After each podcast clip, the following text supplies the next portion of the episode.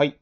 えー、それでは、ストレンジャーシングスシーズン1のエピソード2、メープル通りの変わり者を今回は見ました。話していきたいと思うんやけど、い、や、まあ、はいやっぱり、ラストのプールサイドのハラハラドキドキは、まあ、雰囲気っていうかもう、なんか映画を見てきた人間としては、あの、ドキドキ感が半端じゃなかったよね。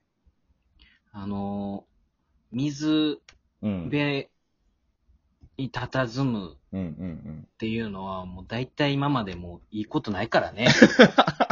で で、あと、やっぱり何、若い人たちのそういう性についても、うん。うん。ちょっとその不死だらなところとかも出てきて、その、あの、ジェイソンとかもそうやけど、うん。こう一方が不死だらなことしてて、一はいはいはい方、すごいひどいことがあると、その振り幅が大きければ大きいほど、すごく、なんやろ、見てて罪悪感っていうか、はいはいはいが、なんか生まれんねんね。ひどいことが起きたかみたいなね。本当にひどいことが起きたんやっていう。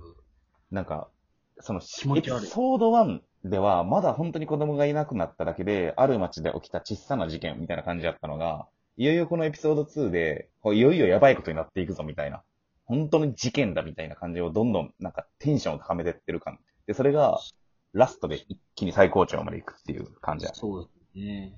うん。なんか、ちょっとあらすじを先に話しておきますと、今回エピソード2の、えっと、メープル通りの変わり者のあらすじなんですけど、えっと、子供たち主人公のルーカス、マイク、ダスティンの少年3人組が森の中で、えー前回、イレブンっていう、えー施設から抜け出してきて、えー超能力持ってるような女の子と出会いますと。で、はいえー行方不明になったウィルは一体どこに行ったのかっていうのは、まあ、誰も、警察とか調べてもわからない。で、子供たちから見てもわからないっていう感じがするんやけど、実はそのイレブンだけは、ちょっとそれに対して、まあ、超能力持ってる関係なんか知らないけど、予測がついてるとか、居場所ここなんじゃないのかみたいなシーンも登場してっていう。で、こっからどうなのかなって言ってる中で、えー、新たな犠牲者が出ちゃうっていうような感じがこのエピソード2のあらすじですね。うん。はい。まあなんか、この盛り上がりみたいなところもそうなんやけど、なんか結構、このサスペンスとかホラーとかの要素ってのが、エピソード1よりも、なんかこの第2、2章になって強くなったなって感じがするよね。まあ、その、ストレンジャーシングスってなんでこんなに面白いんやろうっていうのをこう調べていくと、まあ、うん。この映画がなんで、どういう風に作られたかっていうところに、まあ、行き当たるんですけど、はいはいはい。あの、あもともとその、プリズナーズという、あの、2013年にアメリカでこう制作された映画なんですけど、まあ、監督はデュニ・ヴィル・ヌーブといって、あの、ブレードランナーの最新作撮った人、今、次はあの猿の惑星の最新作撮る人で、うん。ものすごい期待されている監督なんですけど、うんうんまあそのプリズナーズっていうのは、まあ田舎町で、まあある、その女の子が誘拐されてしまうっていう、ーで、その冒頭のシーン約10分ぐらいがものすごく緊張高まっていくんやけど、うん。うん。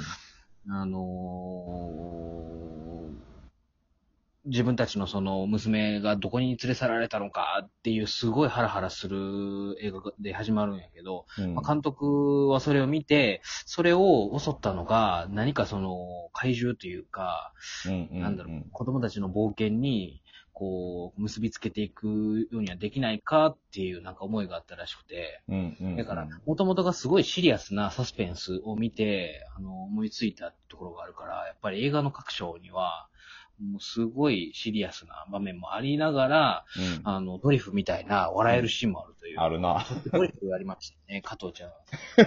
あるな。私も、エピソード2の、なんか、ど真ん中らへんぐらいねすごく良かったですね。うん。笑っちゃうようなシーン。はい。だからまあそういうシーンがないと、やっぱり見てる方も疲れるし、やっぱり子供たちのキッズがこう主人公の映画のやっぱり見どころっていうのは、やっぱりそのトゲトゲしさだけじゃなくて、ちゃんとそのなんやろ、安心もさせてくれる。うん。そうで、あの、名前忘れちゃったけど、あの髪の毛、あの、くるくるの、あの、帽子かぶってる男の子とか、もういてくれるだけでやっぱ安心するみたいな。はいはい。ザ、子供やもんな。確かに。なんか、やっぱり、その、自分たちの人生にも、起こり得たこととか、辿ってきたことみたいな、ティーン時代に経験していくことっていうのをちゃんと丁寧に描いてるよね、この、そうだよスペースっていうね。だからまあ、あのー主人公って言えばいいのか、あの、男の子うん。の姉ちゃんが、うん。まあ、初めてのその、男性経験に踏み出すところとか、うん。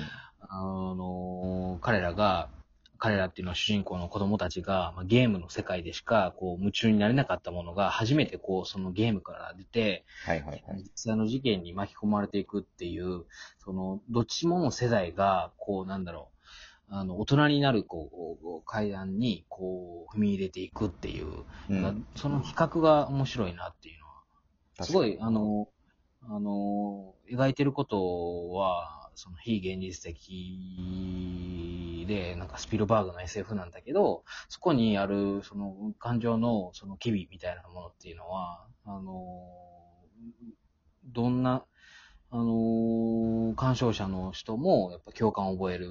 うん。だから、すごい面白いかなっていうね。なんか一人一人の登場人物の、なんて言ったらいいんやろな。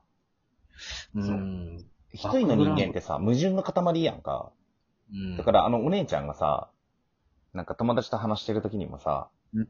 いや、私そんな気ないから、みたいなこと話してるわけやんか。でもさ、突っ込まれるけどさ、それ新しいブラなのみたいなこと言われて。で、あなたが保護者よとかって言っときながら、最後その友達を自分で追い払ってさ、二人きりになろうとしたりすああいう。子めっちゃ嫌いやわ。うんでもさ、なんかそういう矛盾の塊みたいなもので、でも実は、なんか、ああいう女の子が一番その性欲みたいなのに囚われてますみたいなうんのとかもリアリティがあるやん、すげえ。なんか、うん教なんでかっていうと、みんなが、うん、じ、自分、いや、嫌いやわっていう時だから、やっぱ自分もそこに、うん。あの、通ってきてるから、うん。そういう意味で、やっぱり、なんか自分の嫌なとこ、時を見てるっていうかね、うん。友達とそういう空気に合わへんからもう帰らしてしまうみたいな。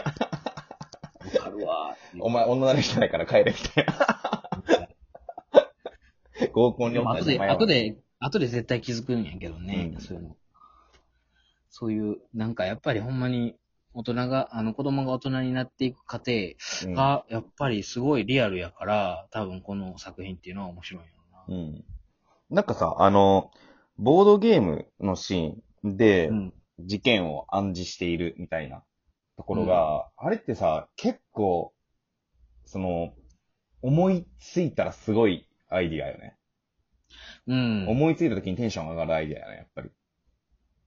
やっぱり、その、パート1では、だからまあ、ゲームに多分得意な子供たちやと思うねやんか。あのうん学校の中でも、うん。彼らっていうのは。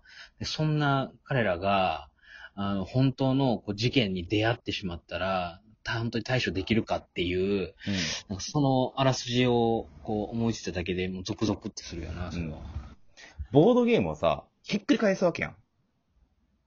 そうそうそうそさ表面がさ、えっと、すごい子供っぽいさ、絵が書き込まれたボードゲームの盤面の、をバーンってひっくり返したの真っ黒なんやね、後ろ。う。うん。その真っ黒のなんか真っ暗闇みたいなのを想像させるのその真っ黒の上にコマを置いて、ここにいるんだ、みたいなのをいるわ、みたいな。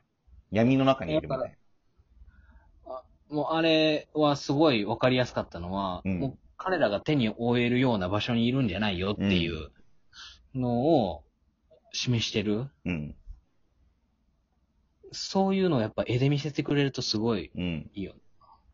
なんかおそらく、その裏側みたいな話やんか。あれって。うん。だからその、どっかの倉庫に閉じ込められてるとか、そんなんじゃねえ、みたいな。っうんていう。なんかそれを、誰かのあんだけ短く。誘拐とかじゃないっていうね。ああ、そうそうそう。あんなわかりやすくひ一つのシーンで見せることができるんかっていうアイディアやんな、あれは。完全に。いや、だから、うん。ねえ。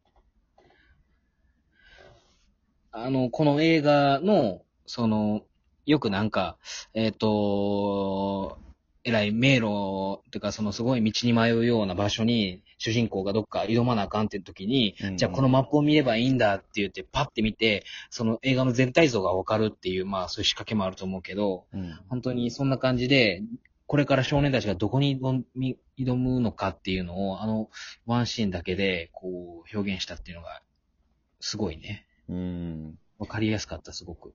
なんかそのシーンの前後とかで出てきないけど、そのイレブンっていう、その超能力持った女の子の過去みたいなのも同時に描かれるみたいなところで、キーワードとして約束って言葉が出てきて、うん。で、なんかその、約束っていうものが、大人と子供にとっての約束の違いみたいなものが、一方で描かれていながら、そもう一つが、一般人とイレブンにとって約束ってことの意味が違うみたいな。う。うん。なこの約束ってキーワードは結構テーマになってくるのかな、このドラマのっていう気はしてるよね。いや、約束と友達うん。っていうか、まあ、絆うん。その、あの、ウィノダライダーの息子さん、うん長男、キャラクターの名前で言ってないからすごいわかりにくい。だから、その、約束を果たせなかった大人うんうん。あの、一方でいる中、今から約束を果たそうとする子供がいるっていう。うん。うん。そうだから、大人にとって子供にとってっていう、この後、まあ僕はまだ見てないですけど、多分そういうのがどんどんどんどん描かれていく、試されていくんやろと。まあまあね。絆というか友情というかみたいな。そう本当にそれで守れるのみたいなね。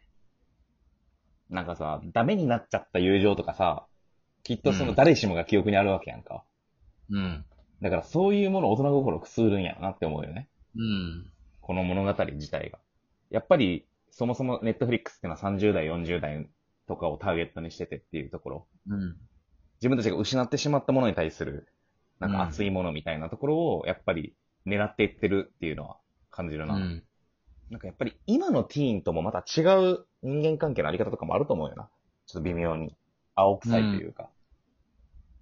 だってこれ1980年代が多分そうやな。舞台だから、これでじゃあ LINE があったらどうなってるまあ確かに。ね。そもそも。そうやね。てんてれてんてんてんてん、てんてん。そうやね。